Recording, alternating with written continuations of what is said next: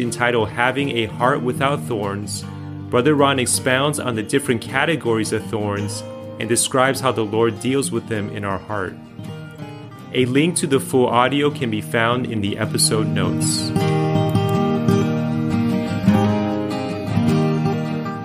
Let me emphasize this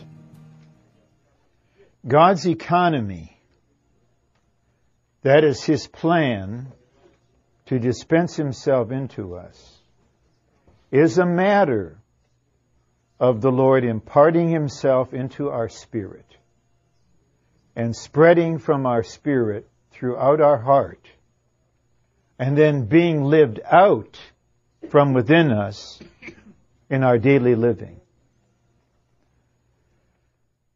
So it's inward through our being and then outward in our living.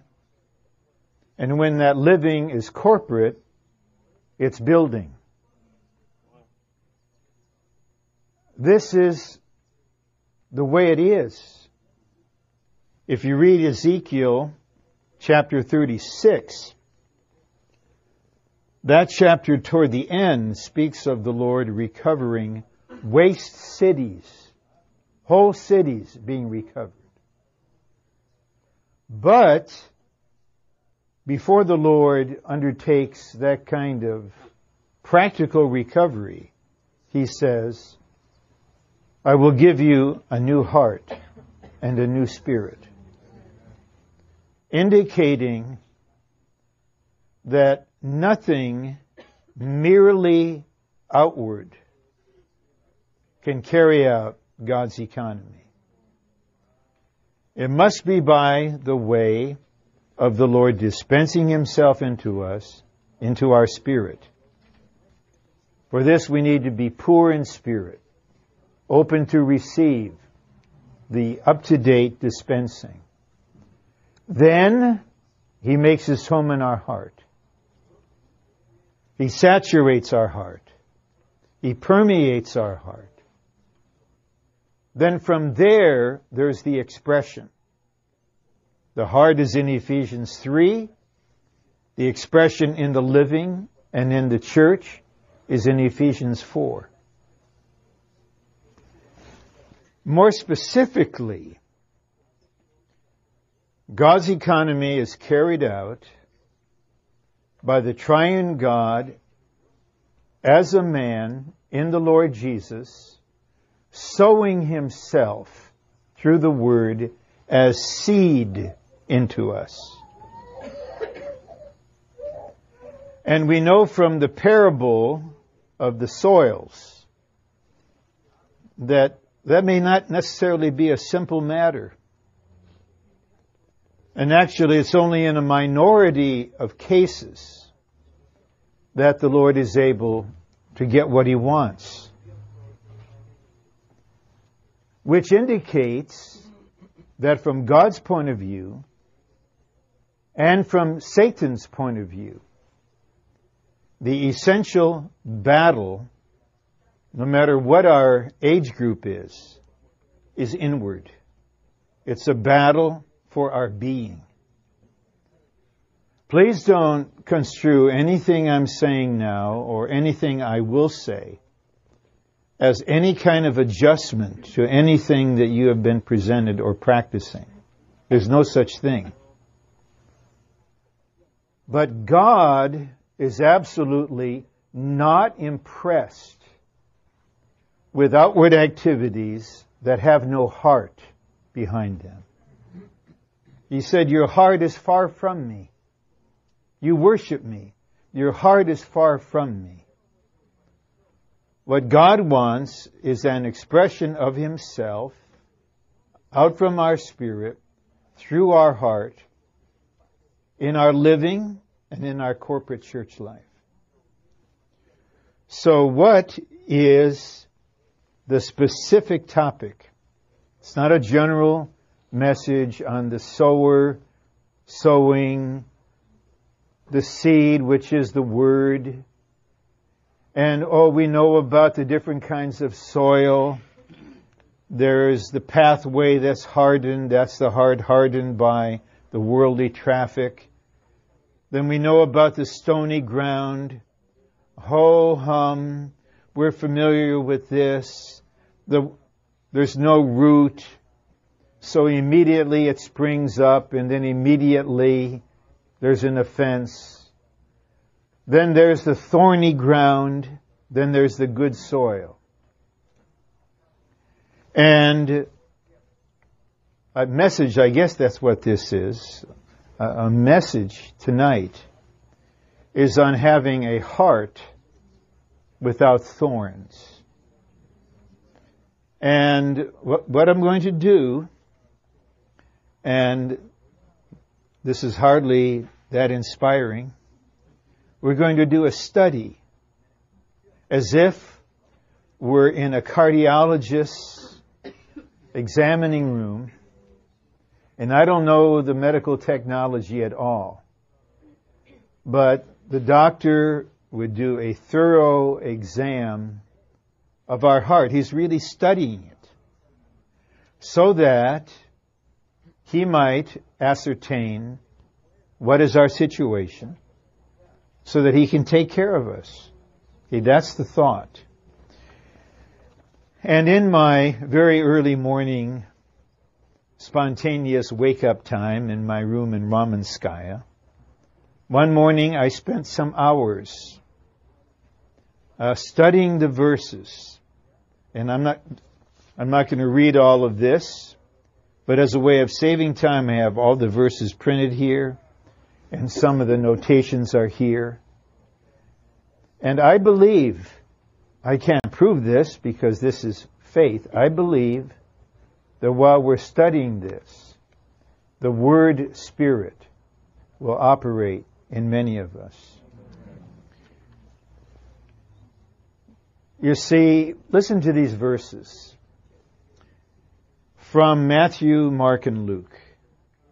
And let me read them very carefully, slowly, deliberately, so we can pick up the nuances, the differences. Okay, here's Matthew 13, verse 7.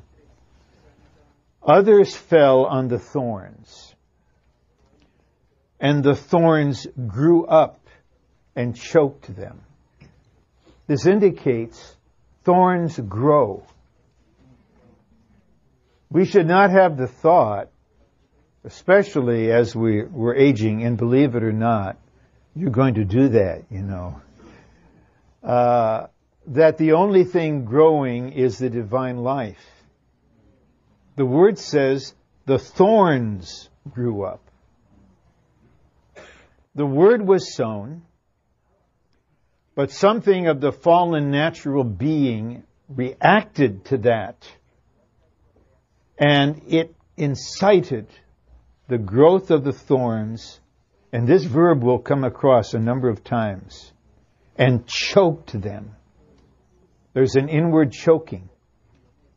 Then in verse 22 of the same chapter, we have the Lord's explanation. The one sown in the thorns, this is he who hears the word. Notice the first thing the Lord mentions. And the anxiety of this age and the deceitfulness of riches utterly choke the word and it becomes unfruitful. This is quite a serious condition. The word comes in, we receive the word, then something is stirring up the anxiety of the age, a particular kind of anxiety that is a characteristic of the age in which we live. Now the whole world is anxiety over the economy. It's not only the U.S. automakers want to bail out. The Japanese companies are underwritten by the state. Same in Korea. The anxiety of the age. The deceitfulness of riches utterly choke the word and it becomes unfruitful. Now, Mark chapter 4, verse 7. Other seed fell into the thorns, and the thorns came up and utterly choked it, and it yielded no fruit. Verses 18 and 19. Others are the ones being sown into the thorns.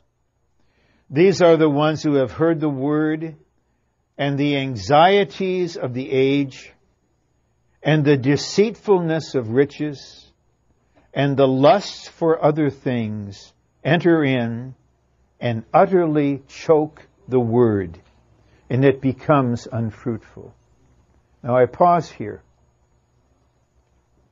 I haven't been in the Lord's recovery that long, but it has been more than 42 years. I've seen a lot of young people burning in their youth, even burning in the early phase of their married life and family life. But by the time they're middle aged, they're choked, utterly choked. They're still in the church. They may still be in the service, attend the trainings,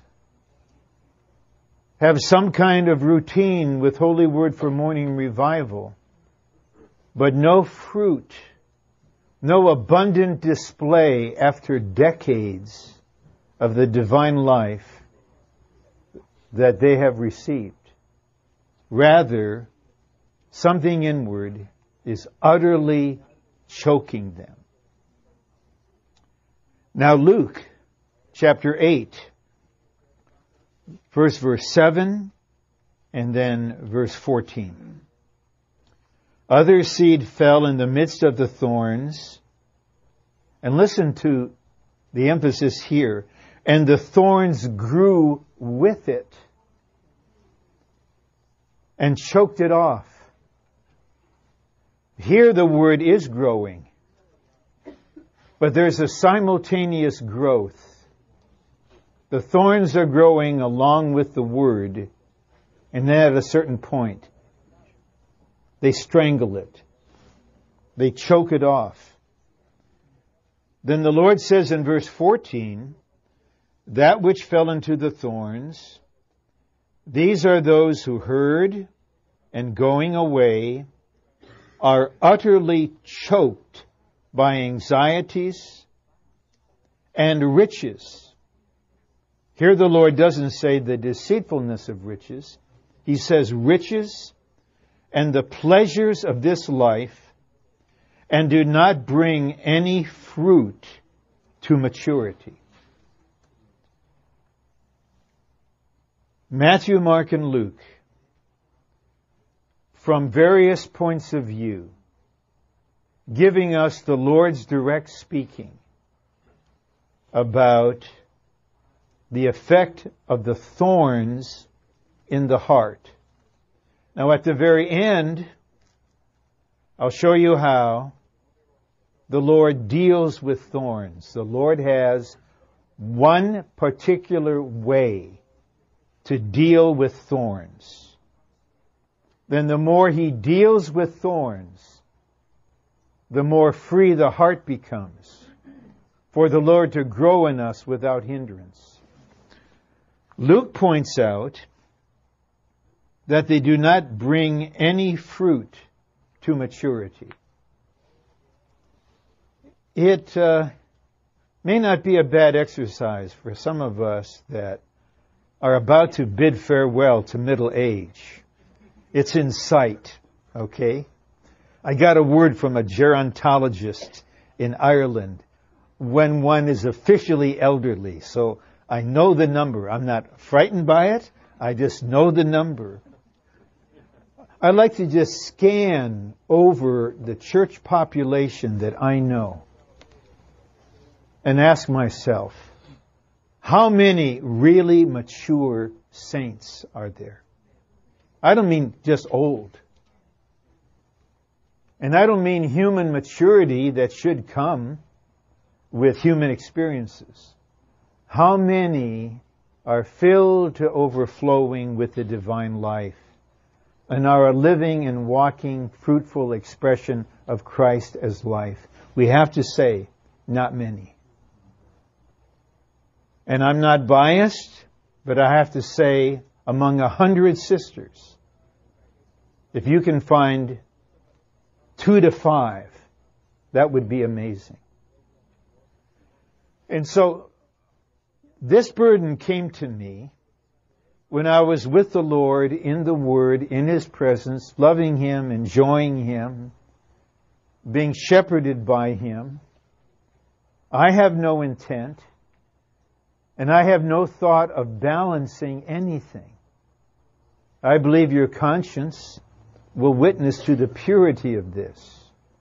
My burden generally in the ministry of life concerns the increase of Christ in our inner being, the spreading of Christ in us, the growing of Christ in us, so that there is an outflow corporately, which the Bible calls the fullness of God, the corporate expression of Christ. That's the building, that's the body, that's the bride, that's the kingdom, and that will be the New Jerusalem.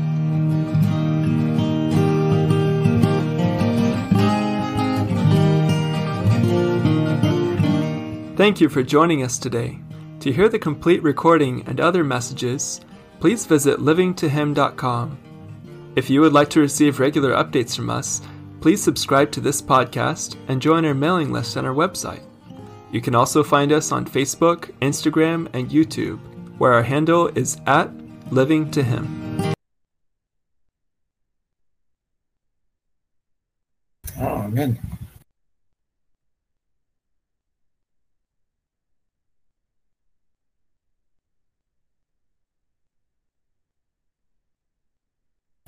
Amen. Ah, Praise the Lord mga kapatid.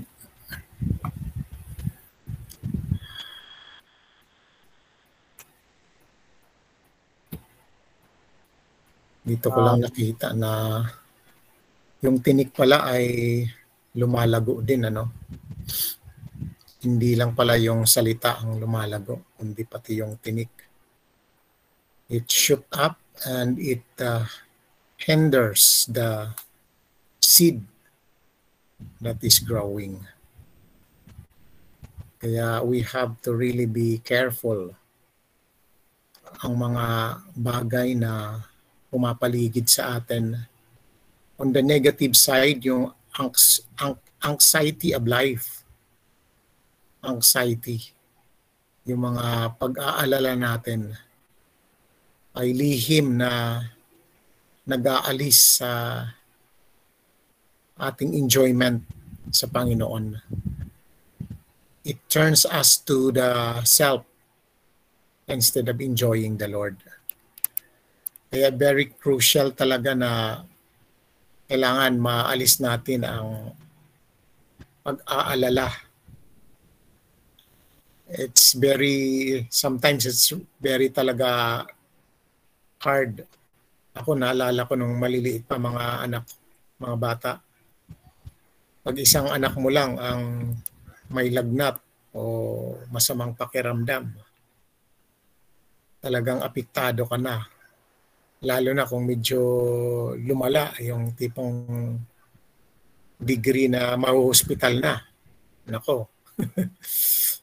yung ano mo talaga ma, mababaling ang yung kaya uh, from time to time again, we need to turn to the Lord and touch the Lord. Kasi kung hindi, mawawala tayo sa focus. Then, out of our anxiety, sometimes others will work so hard para may kunting ipon, di ba? Pero doon naman tayo madadaya ng you know, the deceitfulness deceitfulness ng riches. Kasi pag medyo nagkaroon ka na, hindi ka rin titigil eh. Gusto mo mas marami pa eh. Hindi ka masasatisfied with kakaunting rich, riches lang eh. Maghahabol ka hanggang kakainin din ang oras mo, ang isipan mo, later on actually pati ang puso mo. Kaya ang ating puso talagang mawala ang ating ka pag-aalala, mga bagay-bagay na ating pinapangarap. Kasi minsan yun din ang mga ano natin pag marami tayong gustong maabot yun din doon ang ating uh, paghahabol sa mga bagay-bagay.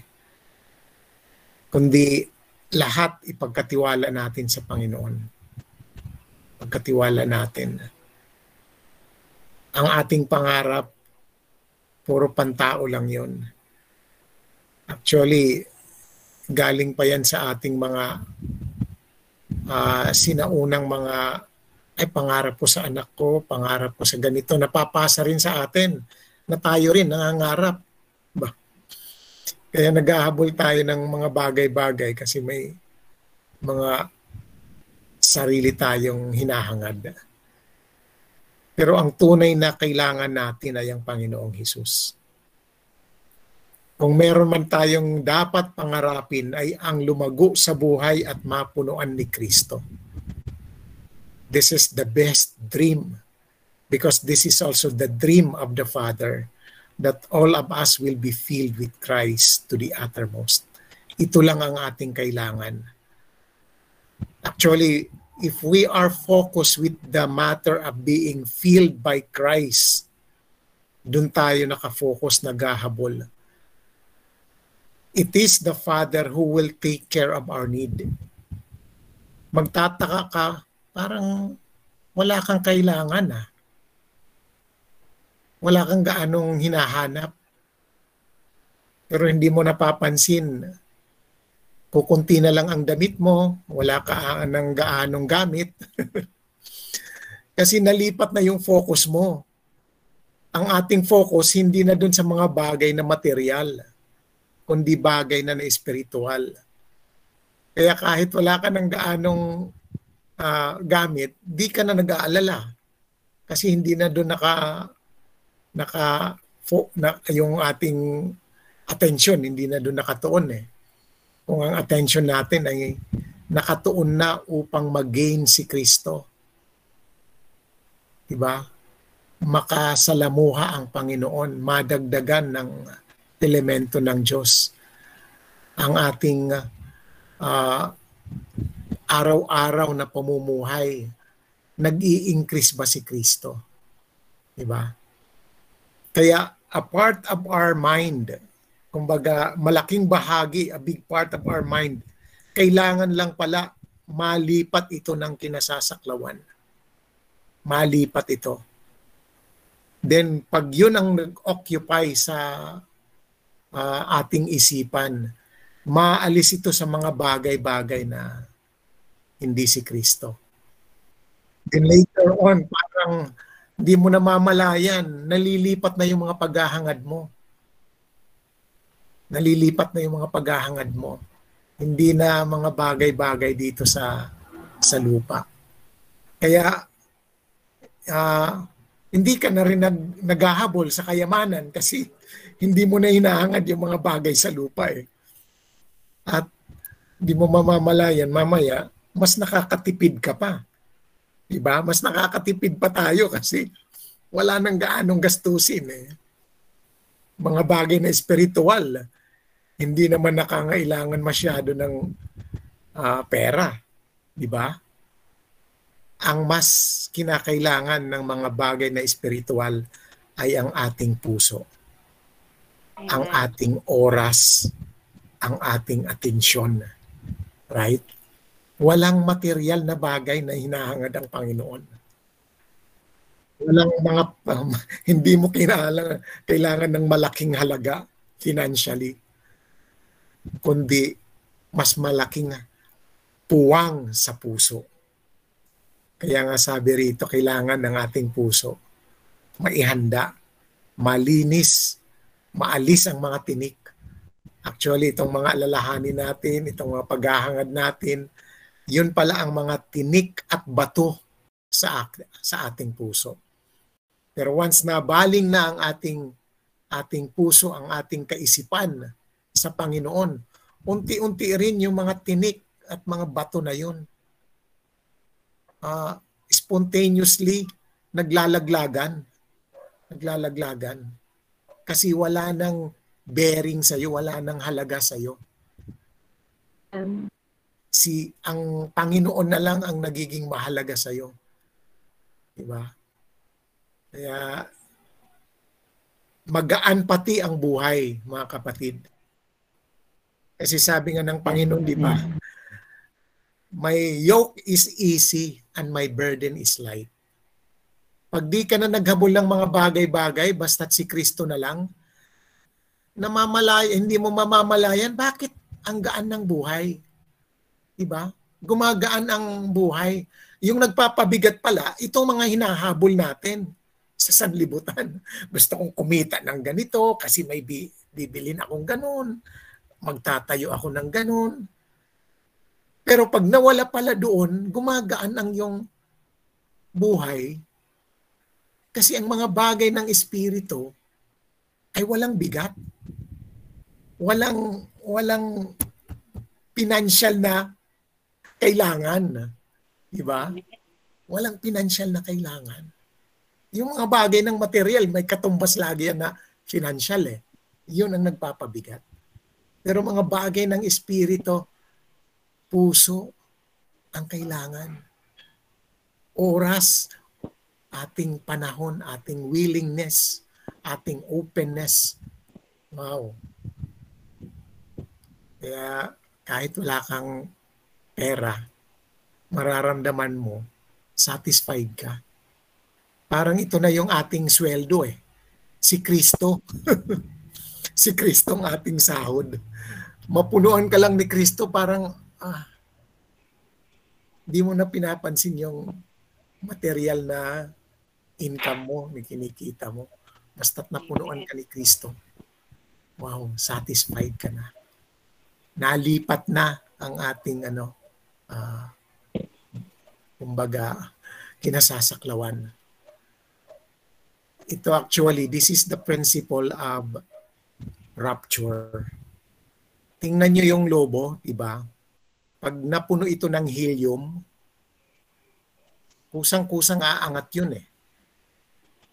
Pero pag uh, nawala yung ano yung helium niya, 'di ba mga uh, hangin ng sanlibutan, bumabagsak unti-unti ang lobo. Ganon din tayo mga kapatid ang oxygen, yung helium is the Spirit, Christ, who is filling us and making us light. Making us light.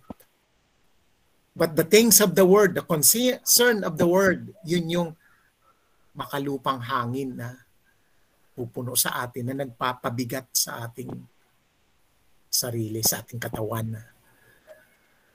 Kaya kung anong hangin ang pumupuno sa atin, Diyan magdidepende actually yung atin din pag-angat.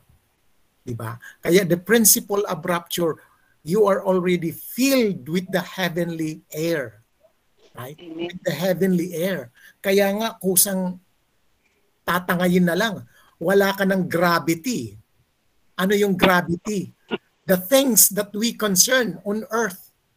Mga concern natin sa earth. Parang yung asawa ni Lut na lumingon pa nung paalis na ng Sodoma. Pag tayo'y marami pang paglingon sa lupa, paglingon sa mga bagay-bagay nating tinatangan, mabigat pa tayo mga kapatid. Pero kung unti-unti wala na tayong masyadong care sa mga bagay na material, kundi mga bagay na espiritual, mga bagay na makalangit, mararamdaman mo unti-unting gumagaan ang iyong pakiramdam ang iyong puso napupunuan ng makalangit na hangin. And one day, ito ang prinsipyo ng rapture. We will be raptured. Amen. Pag napuno na ng helium yung lobo, lilipad yan sa kalangitan. Lilipad yan. Nawa makita natin ang bagay na ito. Mapunuan tayo ng wastong hangin hindi nung makalupang hangin. Praise the Lord. Amen.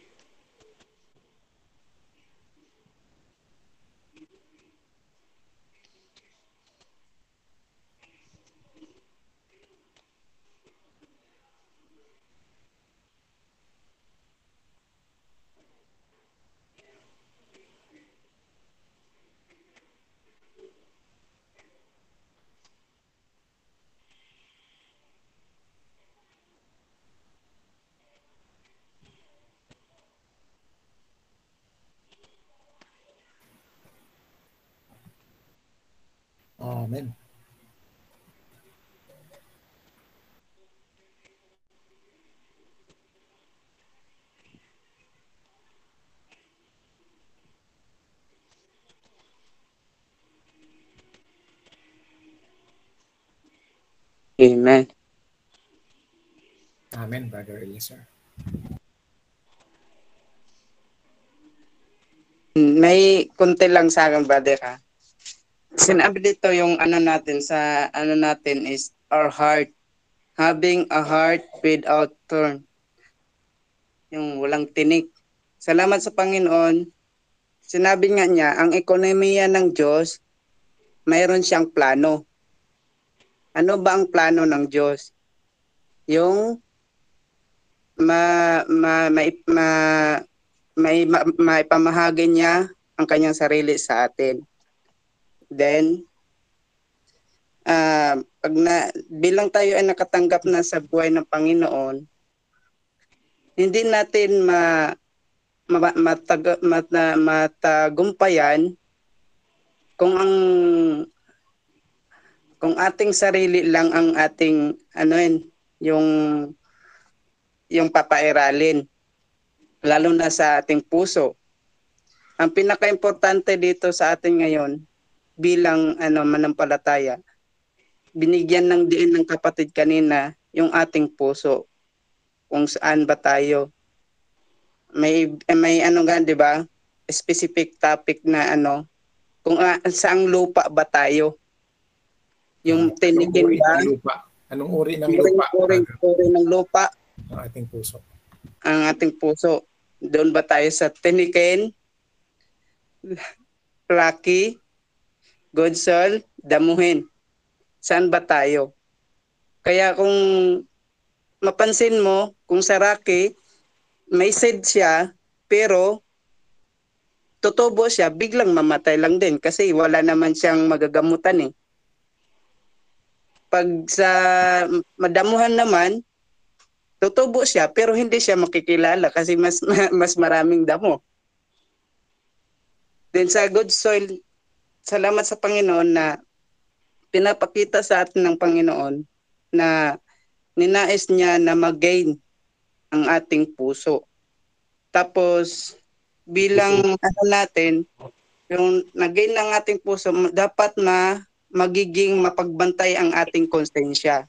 Kailangan kailangan din ito magiging purified, magiging dalisay sa Panginoon. Then, uh, dito na nakikita natin mga kapatid na uh, sa tama yung sinabi ni brother ano brother Manny kanina sinabi din sa kapatid kanina yung anxiousness natin of the world kasi ang anxiousness natin, yung kabilisahan natin sa sa sanlibutan at in this age, yung paghahanap ng mga material na bagay. Salamat sa Panginoon na ito ay ipinapakita muli sa atin na ano ba talaga kahalaga natin ang Panginoon. Salamat salamat sa Panginoon mga kapatid. Amen.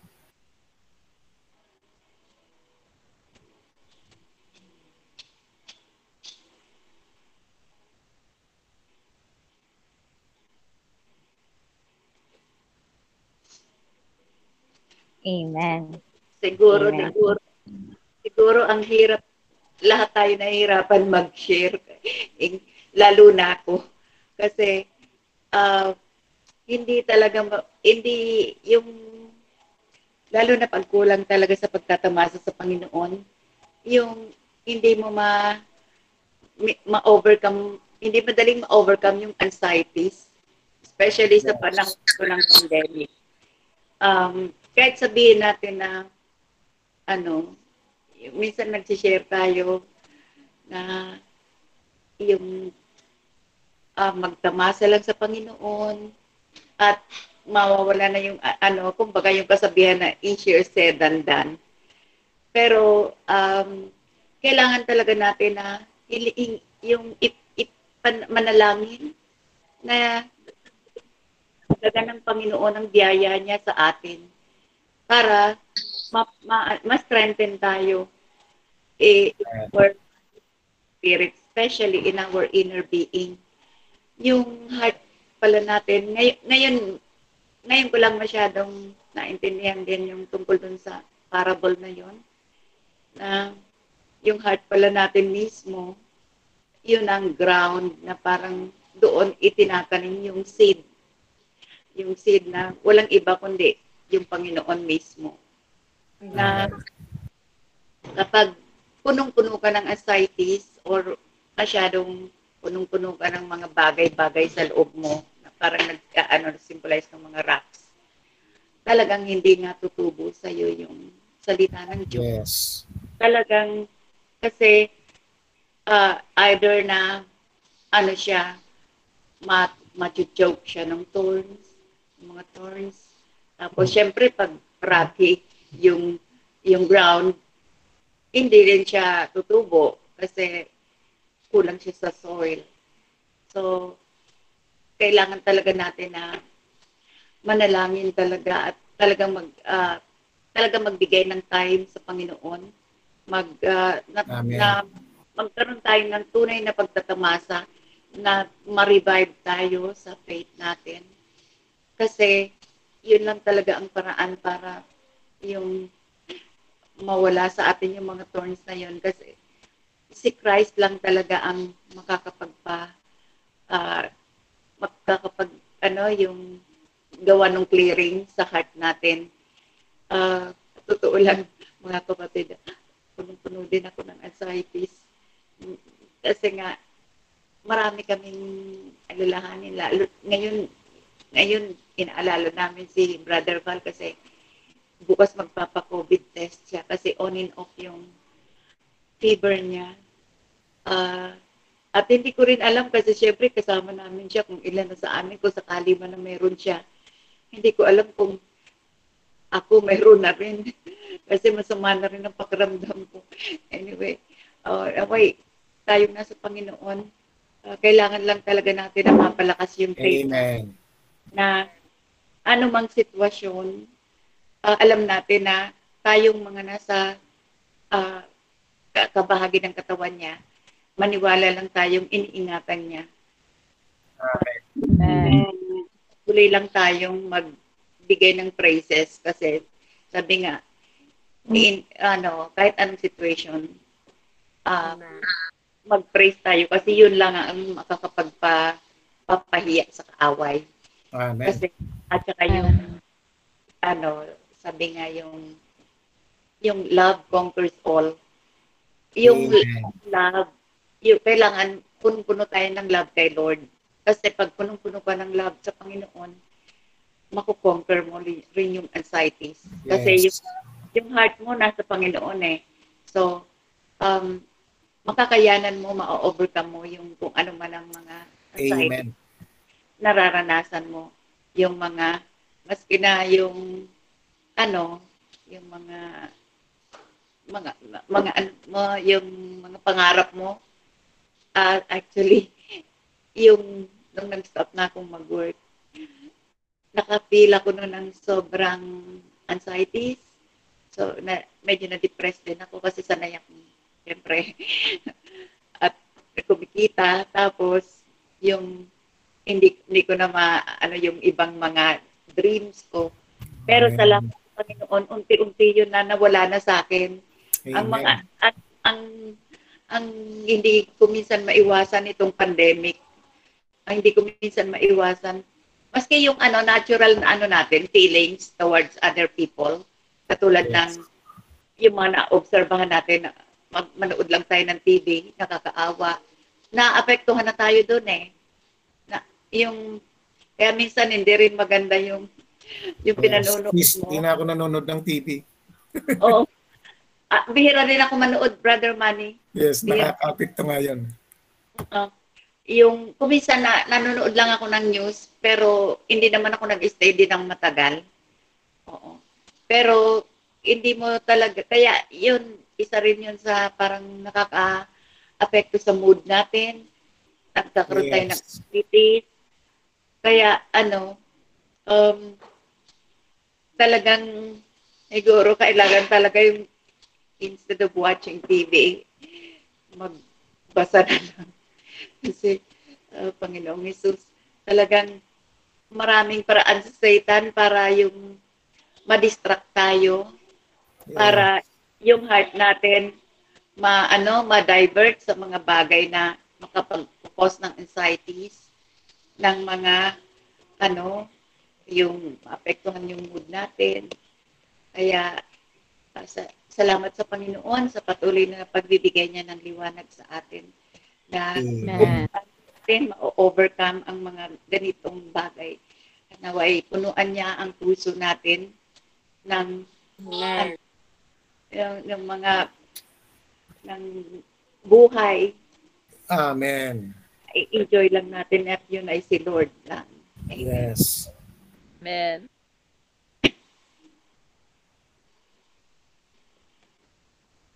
Amen. Sa message ngayong gabi, pinakita sa atin kung ano yung mga tinik na nag-choke ng buhay na sa loob natin. Amen. And makita dito yung tatlong tinik.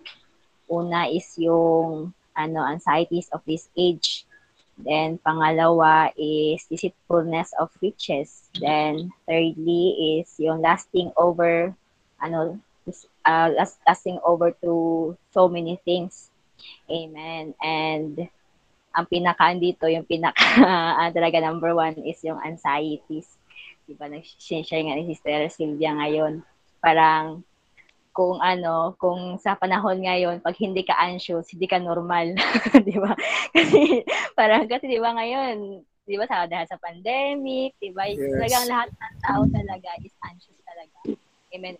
Kahit aminin mo natin kahit tayo, di ba? At some point talaga na-anxious din tayo eh.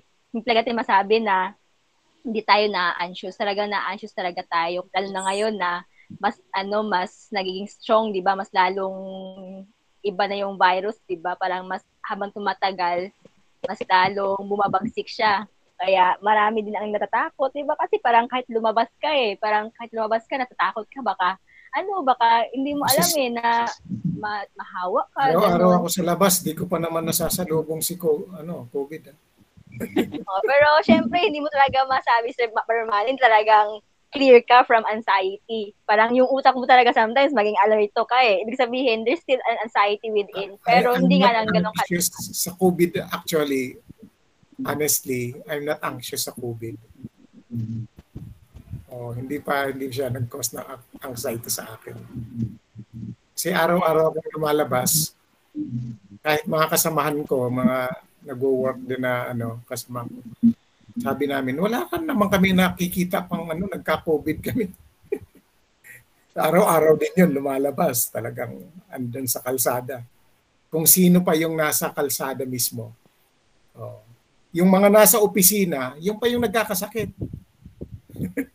yung mga ingat na ingat. Yan lang. Tuloy mo, May. Amen. Anyways, praise the Lord kung ganun. Pero sa akin personally talaga minsan ano na na-anxious din talaga ako sa experience ko. ha. Pero ayun, ah pero yun, ah yung mga bagay na ito, kung hindi man tayo 'di ba kasi iba iba naman yung level ng anxieties natin eh, hindi man pare-pareho. Amen. So, ayun, kung hindi man tayo na-anxious, maaring sa ibang bagay tayo sinasakal ng kaaway. So, ayun, Yes. parang mga, mga ano, pero at some point, may mga ganun tayo mga karanasan na wala mas tatlo, pero meron talaga mga bagay na choke ng buhay sa loob natin. Amen. Pero, ayun, kailangan na talaga na totoo yung sabi ni Sister Sylvia na ay manalangin talaga sa Panginoon. Kasi wala tayong ibang ano eh ibang way ngayon eh 'di ba? Kasi we are so limited. Kasi hindi man, hindi, man tayo pwedeng magbisita sa mga kapatid ngayon. Kasi syempre uh, hindi tayo pwedeng face to face na at some point makapagbibigay ng comfort 'di ba to one another. Then, kung saan naman, sa via online naman, parang limited din. Kasi hindi naman din lahat ng mga kapatid is acquainted, di ba, sa ano, sa technology. So, parang, ano, talagang, na, ano tayo, nalilimitahan natin lahat ng bagay at ituloy nagkukos atin na, na frustrated ba? Frustrated talaga. At kahit na gustuhan, gustuhin mo ng mga kapatid din na mag-enjoy, pero ayun, nagkukos talaga na ma-choke din sila dahil sa mga bagay dito. Yes. Amen. Kaya ano, kaya, kaya ayun, kailangan talaga na personally we have to come to the Lord. Kasi yeah. wala tayong ibang protection eh. Amen. Kundi yung Panginoon talaga yung nag-guard sa atin. No? Para yung buhay sa loob natin ay hindi siya mahihinder from growing. Amen. Talagang, ayun, parang personally, we have to really enjoy the Lord. Kasi, di ba, parang yun yung ano natin eh, yun yung, yun yung ano natin ngayon eh, parang salvation natin, yung ating enjoyment sa Panginoon uh, nalimit naman tayo corporately, pero sana, ano, uh, individually, we would, ano talaga, magiging pursue, pursuing talaga tayo. Amen. Oh, Lord Jesus. Parang, ayun, medyo, ano, medyo, ano talaga yung, ano, yung mga messages this week, diba? Kasi sa Philippines, di ba, anxieties din. Pero sabi nga sa Philippians, di ba, in nothing be anxious, di ba? But in everything, Amen. you know, in our request is be made known to God. Kaya yun, yun talaga yung ano, way eh, prayer lang talaga. Kaya kahit man ano yung ano condition natin, nawa hindi natin hayaan yung mga tinik na ito na maghihinder at mag-frustrate sa atin from growing in the, in the divine life. No, hayaan lang natin na yung Panginoon ang patuloy na ayun mag-comfort sa atin sa lahat ng sitwasyon. Kasi pag binanggit kasi yung ano, yung heart, ano siya eh, three parts of our soul and one part of our spirit talagang soul talaga, ano, malaking bagay talaga yung soul natin. Kaya kailangan talaga na yung Panginoon as a shepherd, ma-comfort yung soul natin. Kasi pag once na comforted yung soul natin, magkaroon tayo ng peace, automatically yung buhay is, ano siya, patuloy na lumago sa loob natin. At meron siyang inner flow of Amen. Kaya ayun, sana ano, uh, yung message ngayong gabi is, ano, a kind of warning, pero in, ano siya, exhortation sa bawat isa sa atin na ano, ayun, patuloy talaga sa Panginoon. Amen. Amen.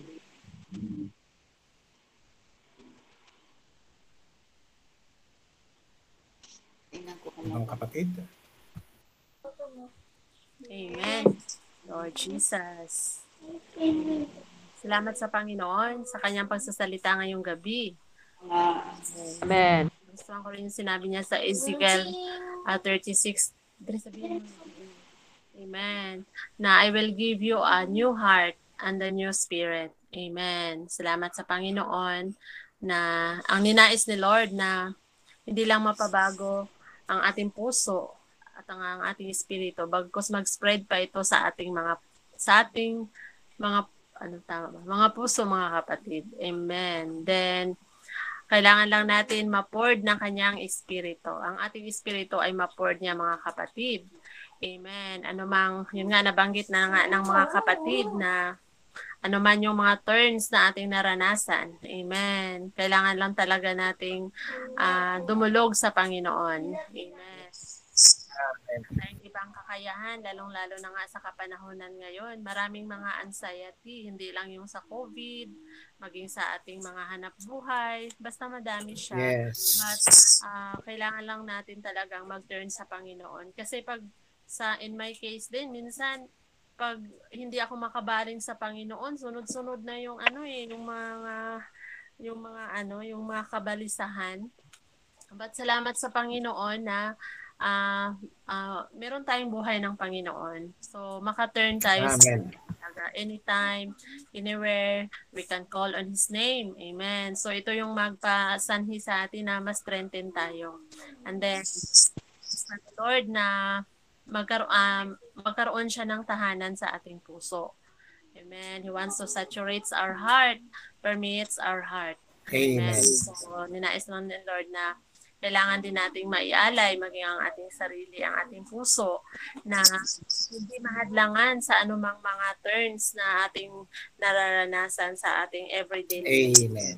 Amen. Sa akin ko lang Amen. yung kapatid ha, yung sa sa Matthew na sinasabi na yung sa 7 na yung sa, sa ibang ano to turns at ang iba ay nahulog sa mga dawag at ang mga dawag ay nagsilaki at ano to, sinipit sila. Amen. Sa footnote, binanggit dito na yung mga bawag ay sumasagisa nga sa mga kabalisahan ng pangsaka, pangkasalukuyang kapanahunan at sa daya ng kayamanan na pumipigil sa salita mula sa paglago sa puso at nagsanhi sa salita upang hindi mamu- mamumunga. Amen. Tunay nga na ito yung isa yung sa mga hadlang na yung puso natin ay hindi mapalago or kaya mahadlangan. Amen. So, thank the Lord sa kanyang muling pag-remind sa ating ngayong gabi.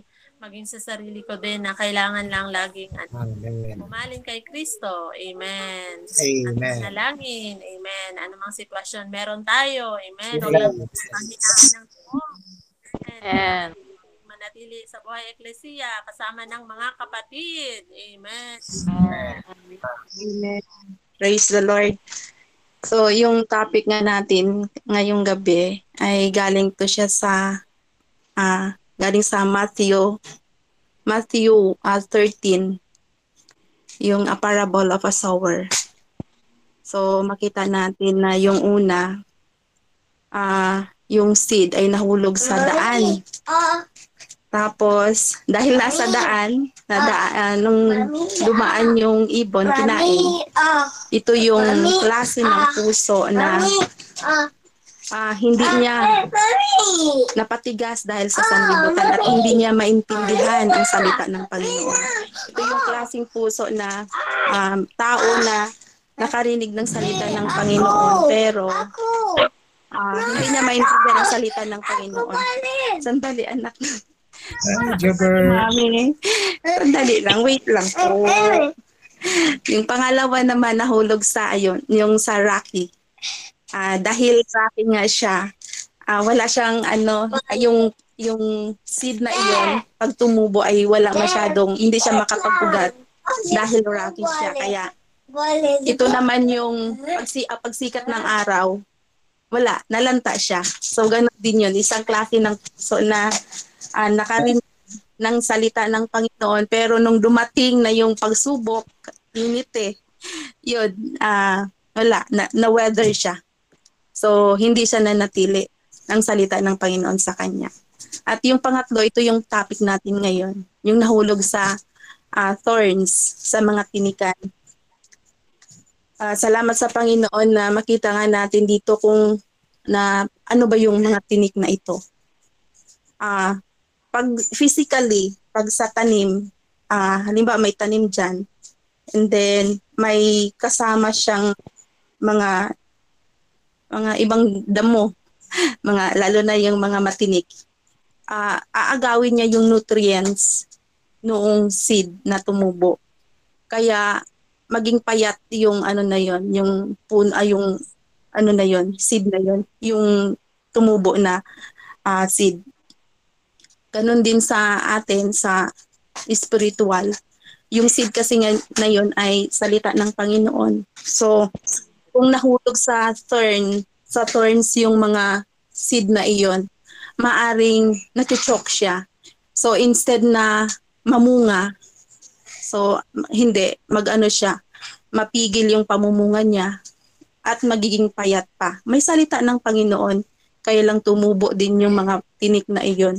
Kaya isang ah binigyang pansin talaga dito sa message na ito kasi ito po yung ating kasalukuyan talagang nararanasan sa mga kapatid.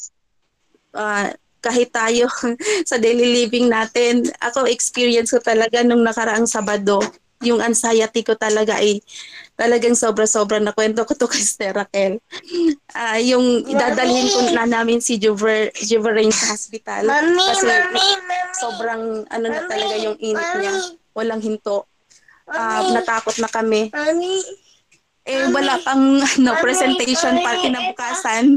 Kasi kami, ang grupo nga na-assign. Talagang mga kapatid, di ko alam, isang oras lang yung tulog ko talaga. Ah, sobrang naranasan ko talaga yung anxiety na kahit na si Joverain Oh Lord Jesus. Ay, Tala- Jubray. Teka lang, Jubray. Ay.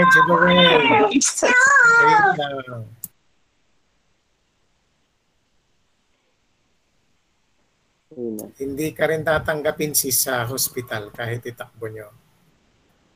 Kasi Yes. punong-puno daw ang mga hospital. Hindi po, brother. Ah, tinatawagan po kasi video, video ver yung tawa kasi po nila ang Chinese. Tinatawagan Amen. bago kami pumupunta doon. Ah, lagi po kami doon nag-emergency sa paggabi. So, oh Lord Jesus. Ano ba? Ano ba? Okay na siya ngayon. Okay na siya, makulit na eh. Opo, opo, brother. Ano na po siya? Ah, pag pagaling na po. Nag, nag, nag, nag-antibiotic po siya. So, nung gabi na po na yun, sa Lord Jesus, hindi ako makap- makapag-share mga kapatid. Pero salamat sa Panginoon. Oh, Talagang ano, ah walang hinto talaga yung pagtawag sa pangalan ng Panginoon. At instead na madala namin Amen, siya sa hospital at the time, ano po, ah, nakatulog po siya.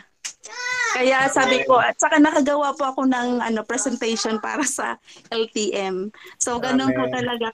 Huwag lang talagang bumi- bumitaw.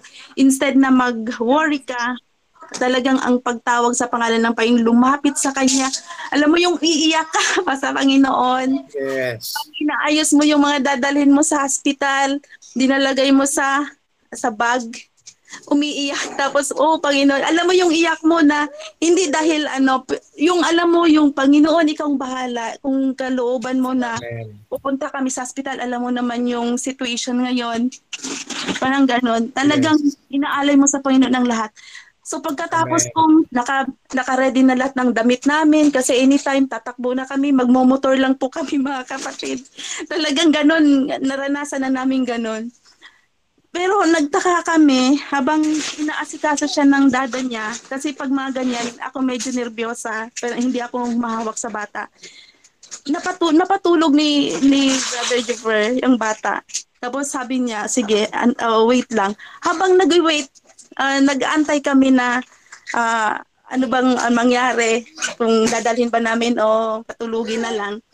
Nakagawa po ako ng PPT. Amang nag-antay tapos madaling araw na naman ganun. Tinapos-tapos ko na lang talaga hanggang ah, hindi naman namin natuloy. Salamat talaga sa Panginoon. Amen. Sa, sa ganung mga sitwasyon, talagang isang ano talaga kung paano ka lumapit sa Panginoon. Talagang kailangan mo talaga si Lord. Oh, Yes. Panginoon Jesus, ano man yung mga anxiety sa dumarating sa atin, ang Panginoon talaga andyan. Amen. Amen. Yan, nagiging karanasan natin si Lord. Amen. Yes. Amen. Amen. Oh, Lord Jesus. Amen. Amen. Praise the Lord. Amen. Um, dito nga, binanggit na kailangan nating tuusin ang ating mga puso para Amen. sa paglago ng binhi ng buhay. Amen. Sa Matthew 13 at saka sa Luke 8, ang Panginoon nga ay dumating upang maghasik ng binhi. At ang binhi na ito ay walang iba kundi siya mismo. Matapos maihasik sa atin ang binhi ng buhay, kailangan ito ay lumago. At ang paglago nito ay nangangailangan ng ating kooperasyon, ng ating koordinasyon. Yes. Ang ating kooperasyon o koordinasyon ay upang magkaroon tayo ng wastong puso. Amen. Ang problema natin ay wala sa espiritu, kundi sa ating mga puso. Dahil ang puso ay napaka-complicated. Binubuo ito ng ating budhi, ng ating isip, ng ating emosyon, at ang ating will, pagpapasya. Kaya kung ah, tutuusin natin ang ating mga puso, kailangan nating harapin ang ating budhi, isip, damdamin at kalooban. Dahil kung hindi natin tutuusin ito, magiging mahirap para sa binhi ng buhay na lumago sa loob natin. Yes. Amen. Ngayong gabi, ang Panginoon ay nagbigay sa atin ng apat na mga paglalarawan. Anong uri ba ng puso ang maaari nating taglayin? Ito ba ay puso na nasa tabi ng daan, mabato na mga lugar, mga tinik, o ito ba ay mabuting lupa? Amen. Yung tabi nga ng daan, nangangahulugan ito na ang puso ay pinatigas ng makamundong trapiko na busy na siya, worldly traffic. Yes. Tapos yung susunod naman, yung lupa na may mga mabatong lugar. Yung mabato dito ay tumutukoy sa mga nakatagong kasalanan. Sabi nga ng kapatid, o pwedeng ang puso natin ay nagmumukhang malambot sa panlabas. Pero sa totoo, maraming mga nakatagong kasalanan. So, sino ang mag expose kailangan natin ang, aking, ang ating makalangit na cardiologist. Kailangan natin ng operasyon para matanggal yung mga bato sa loob. Amen. Pangatlo, yung mga tinik. Ito yung binubuo ng kabalisahan ng kapanahunan, dinadaya ng kayamanan, kasiyahan ng buhay. Ito yung nagsasakal ng binhi. Kaya no wonder, 'di ba? Marami sa mga kapatid nakikita natin matagal na sa buhay eklesiya. Pero, sabi, walang bunga. Bakit walang bunga? Yes. Dahil nga, nasakal ng pagkabalisa sa panahon. Dinadaya din ang kayamanan. Kumbaga, ipon ng ipon ng kayamanan. Nababalisa sa lahat ng uri. Mm. Tapos, naghahanap ng mga kasiyahan. Pasyal dito, punta doon, kain dito, at kung Yes. saan saan. Oh Lord Jesus. Kaya ito yung sumasakal sa salita mula sa paglaki, naging sanhi para hindi maging mabunga. Ang ninanais ng Panginoon ay yung pang-apat na puso, yung mabuting puso. Ito ay maayos at malambot patungo sa Panginoon, di ba? Puso na hindi pinatigas ng makamundong trapiko, walang mga nakatagong kasalanan, walang pag-aalala sa, sa mga nangyayari sa kapanahunan, o dinadaya man ang kayamanan o nagpakasasa sa mga kasiyahan sa buhay. Oh Lord Amen. Jesus, kaya sabi dito, kailangan nating tuusin ang ating mga puso hanggang sa ito nga ay maging mabuting puso. Dahil ito yung puso na dalisay, may mabuting budhi, maalalahanin, matino ang kaisipan, mapagmahal. Pero ano siya, ah, restricted ang kanyang emotion, ah, napalambot din at saka flexible ang kanyang will. Amen. So ang itong uri ng puso na ito ay nagbibigay ng puwang para matanggap ang salita ng Panginoon. Magsasanhi ng paglago, mamunga ito at makagawa pa ng hundredfold makapag-produce. So, prayer lang talaga sa Panginoon na, Lord, Ikaw lang ang nakakaalam kung anong uri ng puso mayroon ako. Ikaw ang aking makalangit na cardiologist. Ikaw ang bahala na mag-opera. Tanggalin mo lahat ng mga hadlang upang ako ay makapamunga. Amen. Amen. Amen. Amen. Brother Nathan. Amen. Praise the Lord. Amen. Uh, in Matthew chapter 13, verse 7, and others fell on the thorns, and the thorns came up and choked them. In verse 7, footnote 1, you see that the thorns signify the anxiety of the age, and the deceitful of riches. So, praise the Lord that uh Amen. So the thorns. The thorns is the anxiety. So uh we all are experiencing right now an anxiety because of this uh, pandemic. But uh, in uh, New Song 709 in first stanza of New Song 709 it says here that in nothing be anxious but in everything by prayer and petition with thanksgiving. Amen. Let your request be made known to God. And the peace of God, which surpasses every man's understanding, will guard your hearts and your thoughts in Christ Jesus. Amen. So, Amen. In nothing be anxious, but in everything by prayer and petition. with Amen.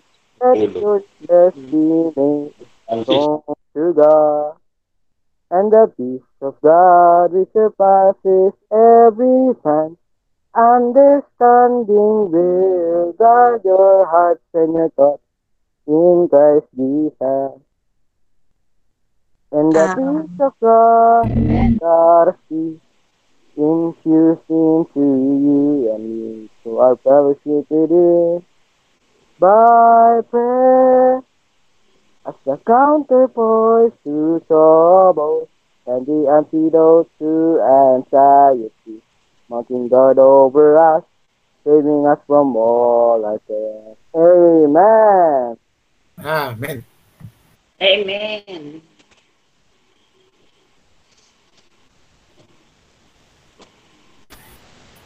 Next.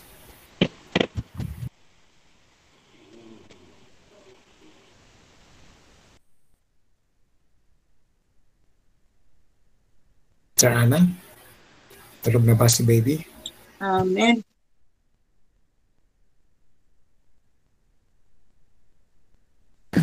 Amen.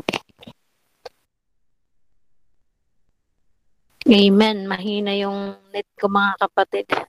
Okay, dinig ka naman namin. Amen.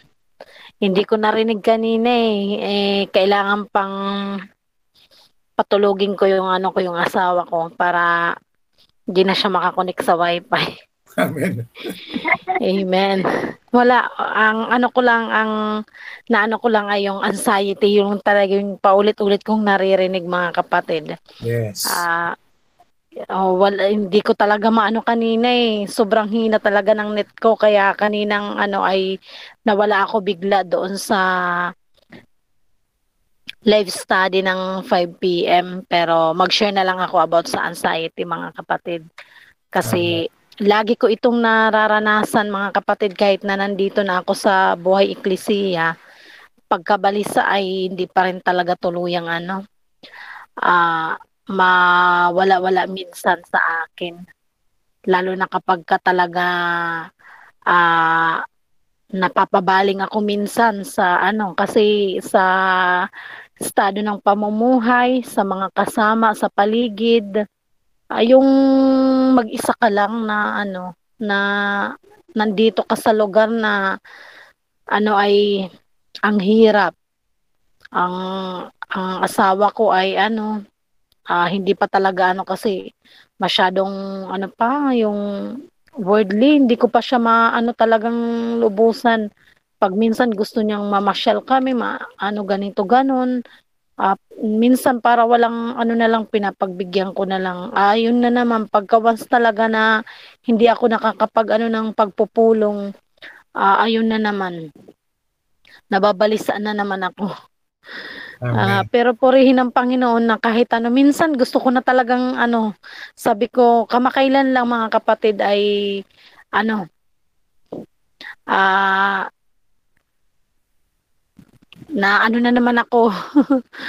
Kaya sabi ko, tapos na ano pa ako sa, sa sinabi ng ng pamilya ko, kaya sabi ko, ayoko na ngang mag ano, mag mag church life kasi ganito daw, ganun ba? Ah, ano ka, ka pero ganito ganun, ganito ganun. Pero ah, nandun sa ano ko sa ah, sa loob ng puso ko na ayokong tumigil. Kahit na gusto kong balikan yung dati kong sa totoo lang na ano ako, ah, yung temptasyon na minsan nandun ako sa lugar na ah, yung mga kaibigan ko na sige na kahit ano isang shot lang naaano ako pero hindi ko kayang gawin. Yung minsan sa isip ko isa lang naman eh. Pero biglang nga ano na ah, ayoko makikita ng ano, ma, nakikita ng Panginoon, sabi ko. Amen. Ah, kasi ang Panginoon ay naihalo na, ang espiritu ay naihalo na sa akin, sabi ko. Yes. Kaya ayoko na, binilang ko na nga eh. Sabi ko, ah, five months na pala akong hindi nakakatikim ng alak. Sabi ko. Ah, kaya pala, sabi ko. Kahit ano, sa pamilya, ang gustong mangyari ay every Sunday magbabanding kaming magkapatid, mag-iinom. Ah, sabi ko, ano eh, pag kasama mo yung mga kapatid mo sa ano, ano lang eh, ah, kamatayan lang. Yung, Right, right. oo. Pero pag once ang mga kapatid ko dito sa buhay eklesiya ang kasama ko, sabi ko ng ganun ay napupunuan talaga ako. Amen. Kailan kamakailan lang nung Monday, Monday morning revival, hindi ko talaga makalimutan eh. Umiiyak ako, hindi ko alam kung bakit ako umiiyak. Yung puso ko sobrang galak na kala mo ano eh. Sabi ko, humingi ako ng tawad sa Panginoon. Parang mahal na mahal ko yung Panginoon, ganun. Tapos sa isang iglap lang talaga once na nagalit ka na naman, pag wala ka sa pagpupulong, Yes. nawawala. Parang nabaliwala yung ano. Kaya sabi ko, ano ba? Parang gusto ko nang mag-stop. Pero nasa isang side ng ano ko, ng isip ko, alam kong Panginoon ang nagsasalita na hindi. Ah, wag kang ano, dito ka na sa tahanan mo. Wag ka nang bumalik sa ano, sa wag ka nang hihipo sa mga makamundong gawain. Manatili ka lang, bumaling ka lang sa espiritu. Kaya tuwing ganun ang nararamdaman ko kasi tayong lahat Ah, hindi pala tayong lahat, ako lang pala. Nung, kami, kaming mga hindi, ano, nung dati, nung wala pa sa Buhay Eklesiya. Para akong ano eh, nung mag-lockdown, akala mo ano eh, iyak ako nang iyak, parang nababalisa na, katapusan na ng daigdig. Sabi ko, kala ko ba nakatanggap na ako sa Panginoon? 2000, 2004 pa, sabi ko, October 21, 2004, una akong tumanggap sa Panginoon sa denomination na bautismuhan. Pero bakit takot akong mamatay? Yun ang ano ko dati, takot akong mamatay. Sobrang ano, lalo na pag nakapanood ka ng balita na ganito ganon, daming namatay sa ganito ganon. Tapos ano, parang ano, nababalis ka talaga. Kaya ngayon, ah, sa awat habag ng Panginoon, wala na kaming TV, hindi na ako nagpa ah, load ng ano ng wifi. Ah, may ano na, may kapayapaan na. Ah, kay Kristo lamang talaga tayo makakahanap ng tunay na kapayapaan, mga kapatid. Ah, ako pag nangihina lang ako, mga kapatid, ah, tumatawag ako sa Panginoon. Sa totoo lang, ah, ramdam kong buhay talaga ang Panginoon. Kaya Amen. sabi ko, salamat talaga Panginoon ko na napakabuti mo. Ah, talagang hindi ko maano eh hanggang hanggang ngayon overwhelmed hindi ko talaga maano na pati ako sabi ko.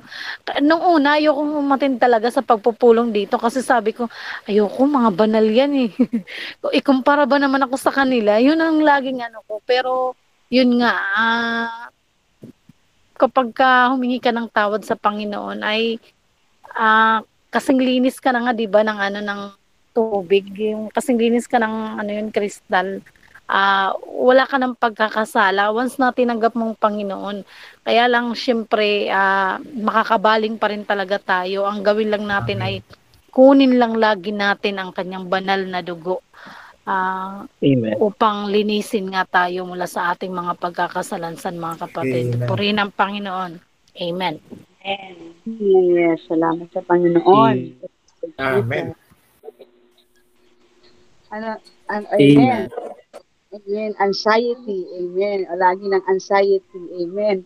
O Lord Jesus, sa panahon ngayon, yan ang topic sa lahat. Lahat ng paligid na may anxiety. O Lord Jesus. Amen. Ah, naalala ko nung ano, nung time ng check up ko dati. Nung last na masinamanan ko ni Sister Sylvia. O Lord Jesus. Kasi nga, di ba, alam niyo naman, nagka-anxiety ako. Nung pumunta ako nung kapacheck up sabi ni doktor sa akin noon, bakit daw ba ako nagkaka-anxiety? Hinayaan niya lang ako magsalita kung ano yung yung i-open kong problema ko hanggat nang nakuha niya ang kung ano ang problema ko. Sabi niya daw takot ako sa sakit. Oh Lord Jesus. Tapos yun, sabi niya, hindi daw ako ang may problema, kundi yung asawa ko. O Lord, naghalo-halo na yan. Amen. Uh, salamat sa Panginoon na sa panahon ngayon talaga, abnormal talaga, hindi magkakaroon ng anxiety sa panahon ngayon.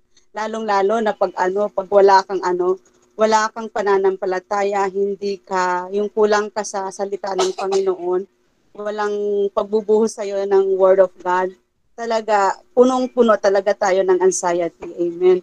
Kaya salamat sa Panginoon na nandito tayo sa loob ng Eklesiya para nagpapalakas loob, nagkaalagaan ang bawat mga kapatid. Amen. Amen. Jesus.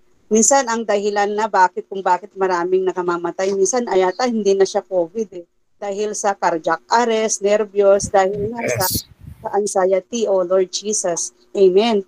Kaya nga, pag nagka-anxiety ka, ang tibok ng puso mo napakabilis pag yan din na normalize talaga, tigok tayo mga kapatid. Amen. Kasi naranasan ko na eh. Pag ikaw nagka-anxiety, ah, ah, lahat na talaga. Hindi mo alam kung saan ka ang sabay ng tibok ng puso mga kapatid.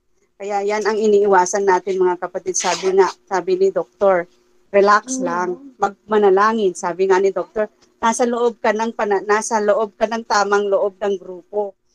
Join them, sabi niya, lagi kang sumama at makijoin ka sa salita, mag-enjoy ka lang.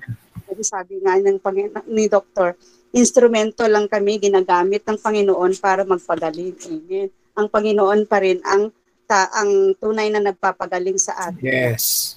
So Lord Jesus, salamat sa Panginoon na enjoy lang natin ang kung ano saan tayo ngayon mga kapatid para ang anxiety mawala, maiwasan. Amen.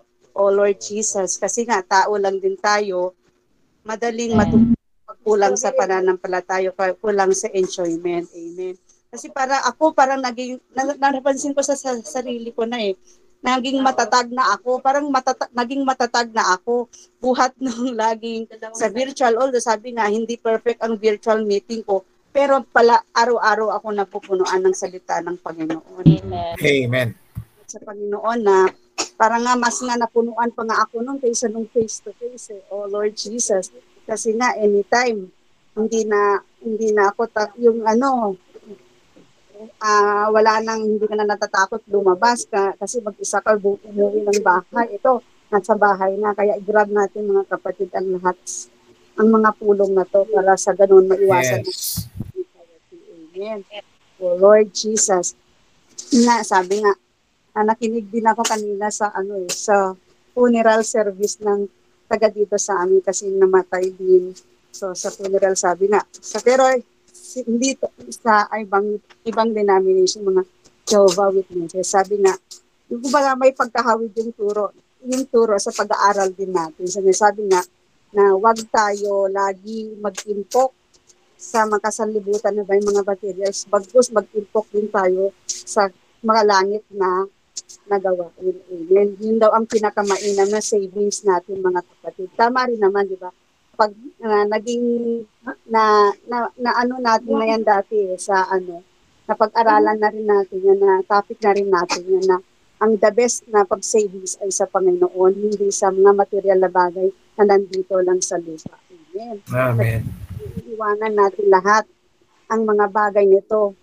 Isang click lang, wala na ang lahat. Amen. Kaya huwag tayong maging mabalisa sa lahat ng mga mundong bagay kasi yes. na, ang, hindi naman to permanente.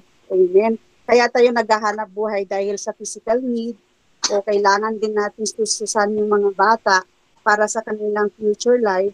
Amen. Kaya kung ano na lang ang meron, huwag natin pilitin na ang wala kasi talaga doon tayo nagkakaroon ng anxiety. Huwag tayong malinlang sa mga bagay na hindi wala namang kabuluhan kasi nga sabi ko nga sa isip ko hindi ko alam kung bakit ko natutustusan ng pag-aaral ni Javel. Ang business ko, ito, sari-sari store, ano lang. Pero ang tuition fee ni Javel, napakalaki. Oh Lord Jesus, sabi nga ni Javel, kaya mo pa ba? Sabi niya sa akin, kaya ko yan, nandyan si Lord na magbibigay sa akin. sabi ko ng gano'n. Sa, sa Panginoon na napatunay na yun, parang nararamdaman ko rin talaga kung talaga ang puso mo din sa isa kanya, ibibigay niya sa iyo dapat ang para sa iyo. Salamat sa salamat sa salita niya araw kada araw na through enjoyment enjoyment talaga sa kanya. Yung tapat ka din sa kanya, hindi ka, hindi yung napagaganda mo sa harapan, sa loob pala, puno na sabi si Sister Miss, puno ng ano, puno ng, kumbaga maraming ano, struggle sa loob. Bato. Kaya salamat sa Panginoon sa kanyang pagsasalita ngayong gabi. Yun nga na patuloy lang tayong mag-enjoy sa kanyang salita, magbukas lagi sa kanya para sa ganun. Sabi nga, pag tayo ay lagi nag enjoy walang walang problema. Amen sa kanyang salita. Sa Amen. Salamat sa Panginoon. Amen. Kaya Sister Amen. Worry, ganyan din ako sa asawa ko hanggang ngayon. Amen. Amen. Amen.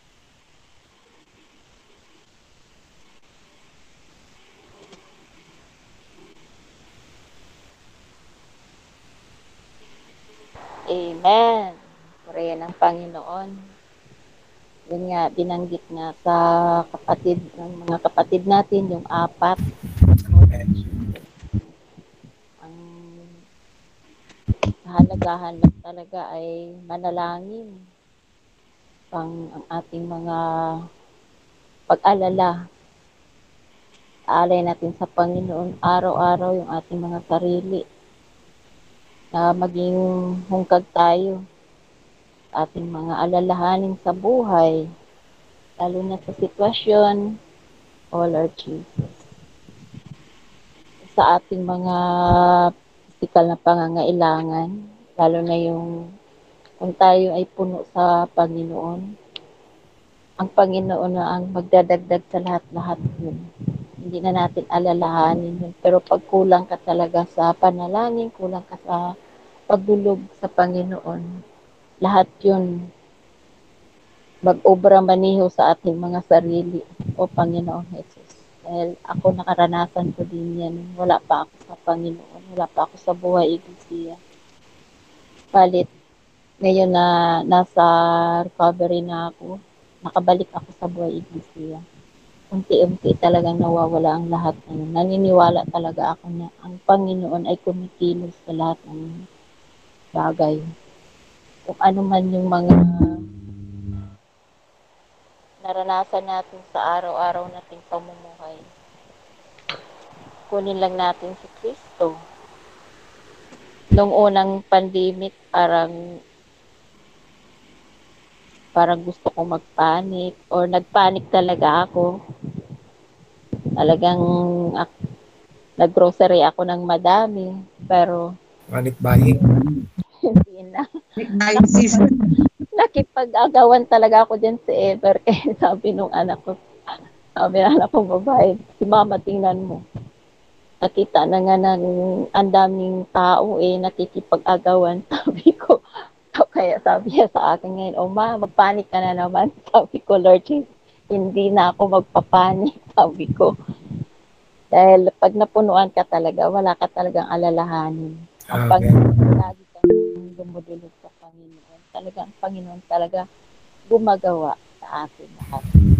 Naalala ko yung kahapon, lahat talaga ng ano, yung kumukuha ako ng sa stop. Doon yung anak ko kasi, nahuli yung anak kong panganay kasi nga hinahatid pa niya yung asawa niya dahil magpabaksin na hinatid niya sa doktor. Eh, So, yung haba-haba na ng pila talaga. Tapos, siyempre, nakapila na kami nung dalawa, yung anak ng isa. Kumbaga, siningit namin siya. Sabi ko, Lord Jesus. Pero bawal talaga yun, siyempre. Yung iba nga, naghihirap, di ba? Nung pagdating na, pagpasok na namin sa loob, siya yung nabilad sa init. Sabi ko, oh, Panginoong Jesus. Kaya hindi talaga lahat ng bagay na lagi kang nasa maganda ang position mo. Talagang idadaan ka rin talaga sa sa paghihirap. Kasi siya yung nabilad sa init. Kami na yung nadiretso doon sa ano. Kaya sabi ko, hindi ka naman naghihirap kaninang pumila. Kaya ikaw pinahirapan ka dyan. Kaya sabi ko, oh Panginoong Jesus. Kaya ang Panginoon talaga, sila ako nagpipray dahil sa dami na ng tao. Sabi ko, Lord, ingatan kami. Dahil hindi mo talaga masabi. Uh, nandyan yung nakapaligid yung mga virus.